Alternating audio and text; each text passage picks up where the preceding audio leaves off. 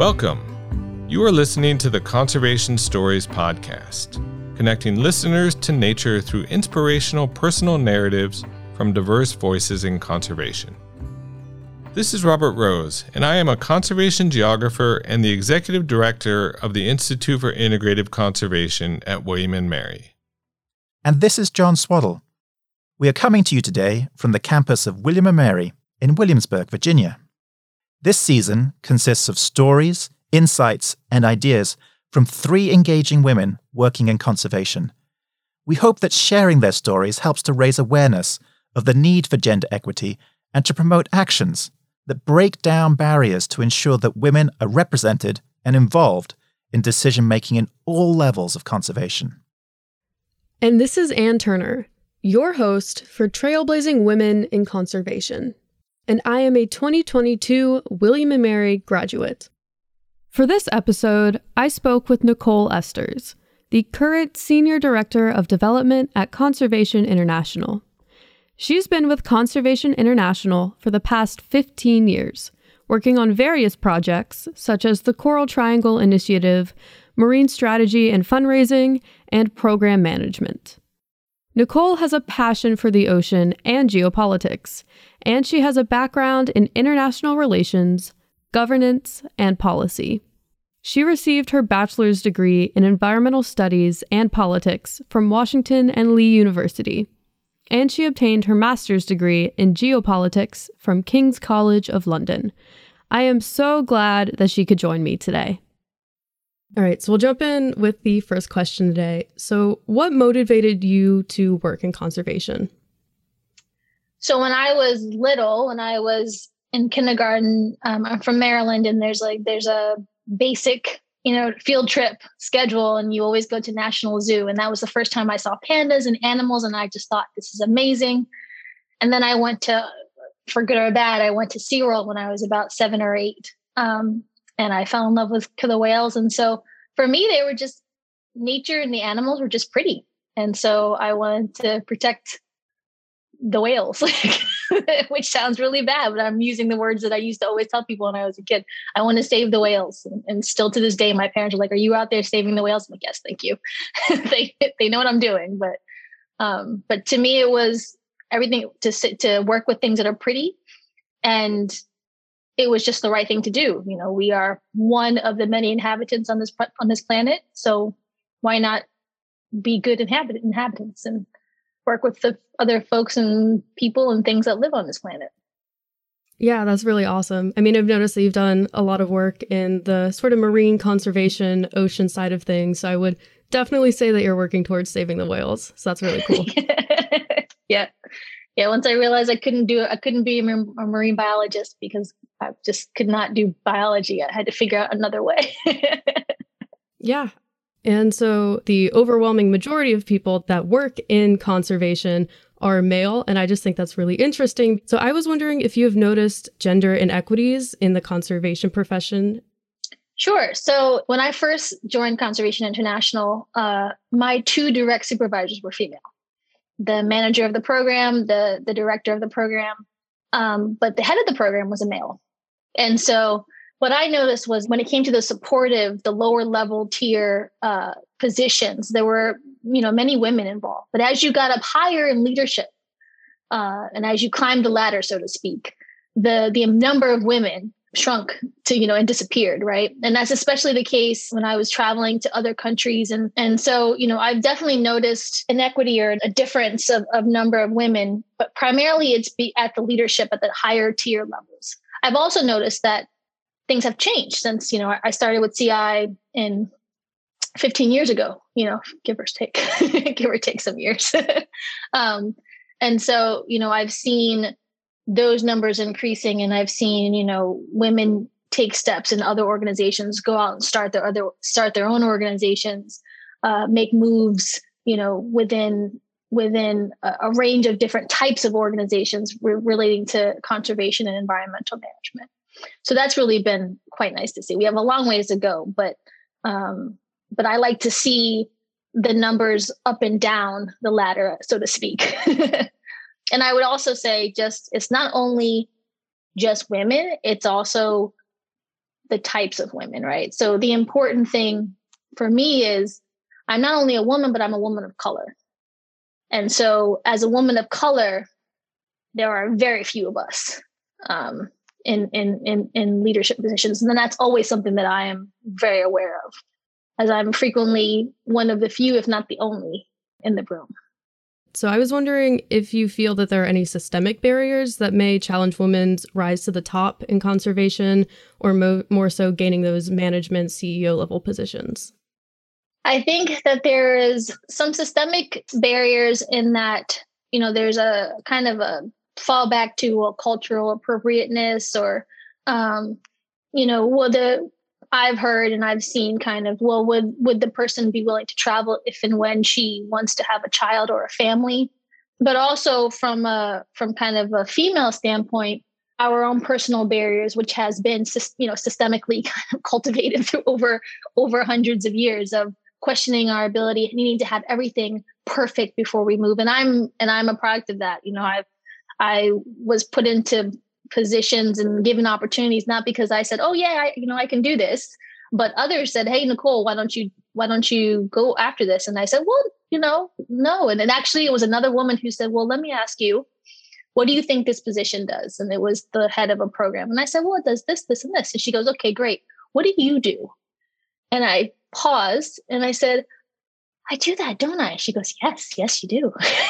and so um, you know, so it was, we, t- I think it's something like women tend to think about when you look at a, a job description or you look at a, a position description, you know, we tend to think we need to have like 70 or 80% worth of, of those skill sets so that it, you know, all the things that are in that description, whereas men are something around lines of, I can't remember what the specific uh, percentage is, but it's a lot less than us.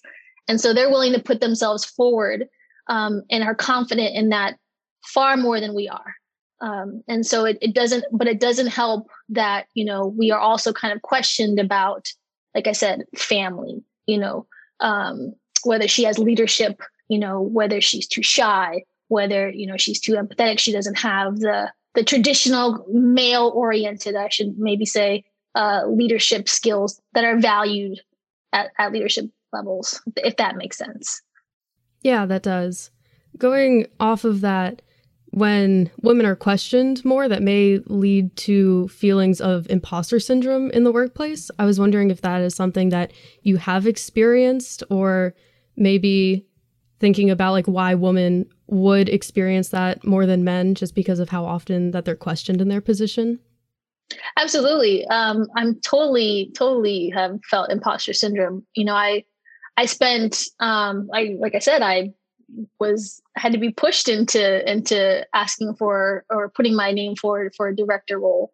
Um, and even in this you know I, I changed positions to focus on fundraising because i wanted to learn that skill set. But i basically spent the first six or seven months like panicking about well what am i doing? Am i doing this right? What is what is you know what am i doing here? Clearly i'm missing something. I know i'm smart but am i really as smart as i think i am so I'm trying to think of how ways to how to break out of imposter syndrome as I kind of go forward and, and have conversations with folks. So, in addition to that, have you personally experienced any sort of gender inequity during your career? I have. Um, I would say that it's mainly when I've traveled abroad. So, um, your listeners can't see what I look like, but um, I'm five one. And even though I'm coming up on 40, I look like I'm two years old, which is going to be great when I'm in my 50s. um, but, and I'm also, um, I'm half African, I'm half Black, half Puerto Rican. Um, and so when I have traveled abroad, I have, and of course, I'm American. So when I travel abroad, I'm always constantly thinking about one, what of those aspects of who I am is, is cause, may cause issues and a lot of times it is the fact that I am um, a, a woman you know especially again especially as i travel to these other cultures and they might have different expectations and different perceptions about the role of women and how they treat their own their own colleagues and their own staff um, particularly in governments and things like that. Um, but again as i said before it's also not only am i a woman but i'm a woman of color And so, as you talk about going to some of these other countries that I've gone with to, especially developing countries and developing economies, there is an aspect of colonialism where there is a certain le- a level of deference to to Caucasian uh, to to Caucasian and you know uh, Western kind of folks. So you know whether it's a white male or a white female, um, they tend to be ranked higher than higher than folks like me who look like me. Um, and so it's something that you're always kind of aware of. You also want to be, um, but at the same time, you can't let it stop you from doing your work. So how do you how do you work around that? How do you work around the the dismissiveness or or the kind of perception that someone may have of you? yes, I've I've you know, and, and I imagine every woman at some point in their in their career has has bumped up against it. Yeah, and um, just to give, I guess, a little bit of context, maybe if you could give our listeners an overview of some of the places that you have traveled to, and maybe one place that you thought was moving more in an equitable direction than we currently have in the U.S. Sure. So I've worked in a lot of places around the world, primarily in Asia Pacific, the island nations off of mainland Asia, whether it's all the way ranging from Japan all the way down to Singapore and all the way east to um, to Solomon Islands and, and parts of, of Melanesia, Samoa, places like that. Um, I've also worked in a few few places in Africa, but primarily very briefly in Liberia and then in in South America um, the Philippines has been the ones that I've noticed that a lot of women have been able to to really make a difference and really make a not a difference but a um, an impact. Um, they have wonderful women, you know, and they have, um, in my experience, men that while might be in the ultimate kind of head of delegation or, or in, in, high leadership positions respect the women that they worked with. Although I should say that one of my favorite women from the delegations that used to lead the delegation when I was working closely with Papua New Guinea, um, whenever she opened her mouth, it was she didn't open her mouth very often, but whenever she did, everything she said made sense. Like it was it was great. It was you know it was moving us forward. It was you know when she took leadership, it was it was kind of like let's do this. Um, but others you know other other kind of they still have to work within a system right and so you know while she was able to do x y and z and while philippines was able to do x y and z there are still kind of weaknesses in other places that they're still trying to overcome like i said there are real ramifications in pushing too much and too far too fast so, I guess talking about these barriers a little bit and maybe the constraints that are placed on different females in the workplace, what do you think would be needed to break down these barriers to have more women joining and more women advancing through the fields and just being able to have, I guess, more say in their positions? So, I, you know, I'm a big believer in mentorship. Um, and I'm a big believer in supporting supporting others, and and so I was very happy to to jump on this call with you and, and have a conversation. I was recommended by a, a woman, you know, um, yep. who has who who has been very supportive of me and and you know volunteered me for things and gave me great thoughts and and, and advice and guidance and can, will I hope continue to do that in the future. um, but you know, paying it forward, you know, looking at as you as you go up the ladder as you kind of go from job to job or position to position how can you bring along those you know after you? Open the door open the doors after you. Um, but also uh, it also will ultimately take the realization from existing leaders of these organizations of these companies of these you know government agencies that things need to change right? And so you know we've seen that those are that that is happening you know um, with me too with with other things you know with even with um with everything that's been happening along you know uh, racial racial conversations and gender conversations and and um they all are connected right? You know you're talking about people of color not only just people of color but women of color right? Or just women in general or gender fluidity or things like that. They all all impact each other all influence each other and are all connected. Uh, and so while we as women can help ourselves and, and uh, and help those that come after us and and even those that are at my same level you know um, kind of call up and rant and rave and and you know kind of vent and then ask for ask for advice um, it is going to be uh, take the realization and the movement and the decision and the intention of of existing leaders be they male or female so, if we were able to improve gender equity in conservation, get more women into all sorts of levels of positions, what benefits do you think we would see from this for the profession itself and just conservation in general?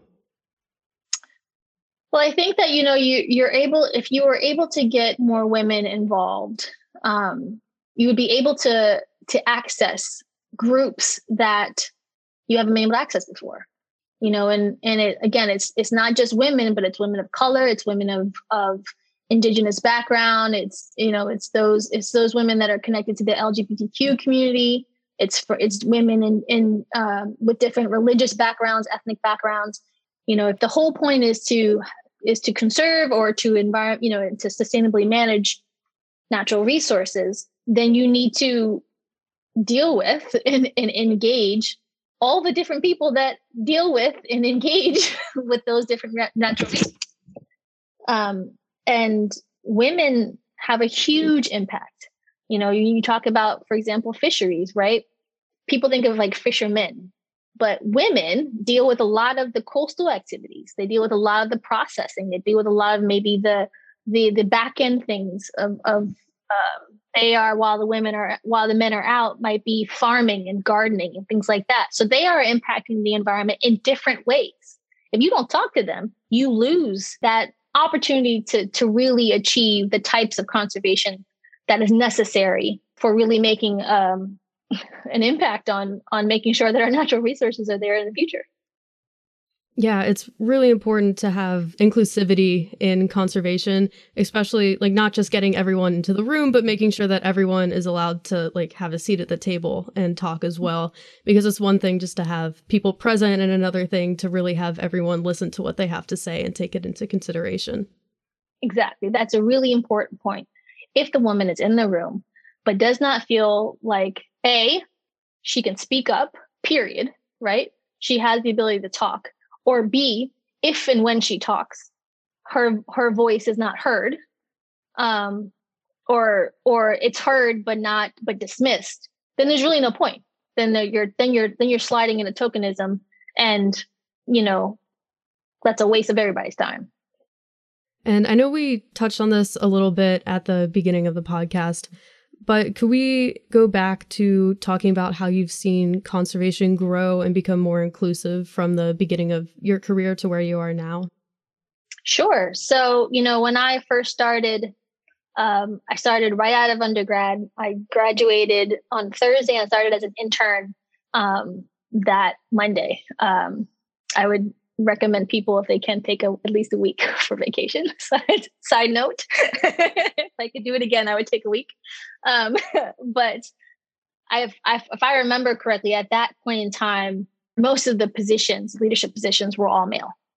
Um, but you know, now we have a female president. We have multiple um, heads of of divisions that are female um, key senior leadership positions are female. An increasing number of, of the heads of our country programs who are female. That was not really a, a prevalent thing when I first started with CI. Um, and they're just those numbers are, are growing. And so, you know, it's an it's an active kind of commitment that the organization took to diversify um, the the gender kind of makeup of of of, of the organization. And and but that's you know that's also acknowledging that they, that we know that we can do better and should be doing better and and are doing better. Um, and there's you know there's a ways to go. And i've seen other you know other women other colleagues that have left and they've gone you know to on to others to start their own organizations and they're ceos or presidents of their own organizations.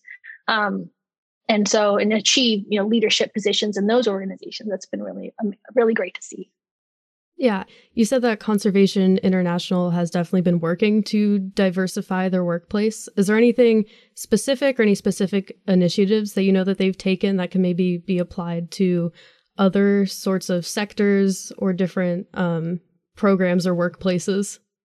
You know, it's really all it's really been about intentionality, to be honest.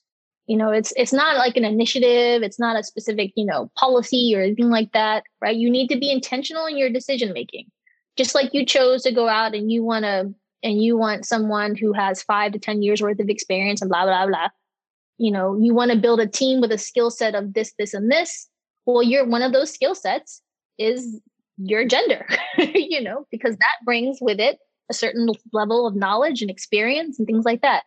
And I would say again, for also people of color and indigenous and, and LGBTQ and things like that, I would love to see that people become more comfortable with acknowledging that it's okay to want to diversify explicitly. Let's go out and hire a person of color, a female person of color or you know or lgbtq person there's nothing wrong with acknowledging that because they bring with them specific experiences and backgrounds and and it's not racist it's not sexist and it's not misogynistic and it's not you know homophobic or transphobic it's just we want to build a team that represents the audience that we want to that we want to work with this whole idea of well there's you know there's we want to but there's not enough people qualified is a complete cop out. All it takes is for you to invest some time and effort in trying to find it. And it just, again, it's, it's an intentional decision that needs to, that needs to be made.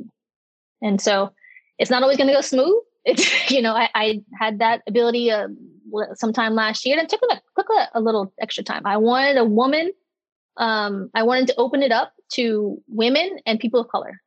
And, but it, it gave us a wildly different uh, set of options that were all fantastic in their different ways and and opened up this whole new set of networks that I can then share with my other colleagues and you know give them options too. I think that's a pretty good way to start wrapping up this conversation, but before we go, is there anything else that you would like to add to this discussion? Maybe there's something like sitting on the tip of your tongue or a point that you'd like to bring up that we haven't discussed yet. Just any sort of closing remarks? Um, I would say I would say equally important to saying yes to things is to say is to know uh, your boundaries, right? And do not let anyone rush you. As women, we tend to let people rush us. You know, let let you want to. We want to please folks a lot of times. You want to, you know, be a team player and collaborative. Take a moment for yourself. Take a pause. You know, take a moment because you are you are now entering into the workforce and this has real ramifications for your your quality of life your financial output your family housing you know all this stuff and so you know think about what you want to do think about what you're willing to your priorities and what you're willing to um to sacrifice because there's nothing wrong with a decision just know that when you make one decision that's because you're prioritizing X, Y, and Z versus one, two, and three. And then, of course, be know that those priorities can and probably will change. And there's nothing wrong with that. And just one final question for you to leave everything off on a good, uplifting note. What is one thing that you are hopeful for or looking forward to, either in the field of conservation or maybe just something that you're excited for in the future? I love that there that we're having this conversation. I love that you know that people are reaching out. That there are um, many types of conversations and and um, questions. How to do this? How do we make this happen? You know, not a it should happen, but how do we make it happen? How do we take the steps? You know, I am I'm excited to be at the idea of doing what I can to help you know you and and folks younger than you and the next generations as they move up and and that's really what like makes me smile when it comes to you know what my personal impact in this sector can be you know we're we're at a place right now where it's going beyond just kind of talking about the need but the actual next steps my ability to to help to influence to impact to guide to advise all all those lovely words you know people like yourself people like your listeners, um, you know, ladies and uh, all around the world is, is what's really exciting.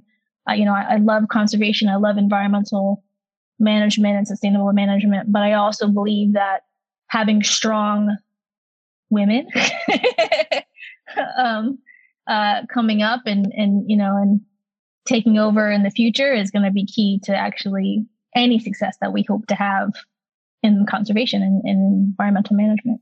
Yeah, absolutely. I just want to say thank you so much for having this conversation with me today. I thought it was really eye opening, and I hope that our listeners will really enjoy what you have to say.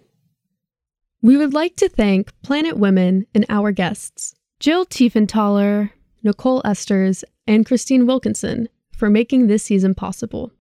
And a special thanks to you, our listeners, for tuning in. This episode of the Conservation Stories podcast is produced by Anne Turner and Dorothy Ibes for the William & Mary Institute for Integrative Conservation. To learn more about the IIC, this podcast, or conservation at William & Mary, please visit our website at wm.edu slash conservation or email us at iic at wm.edu. We look forward to hearing from you soon.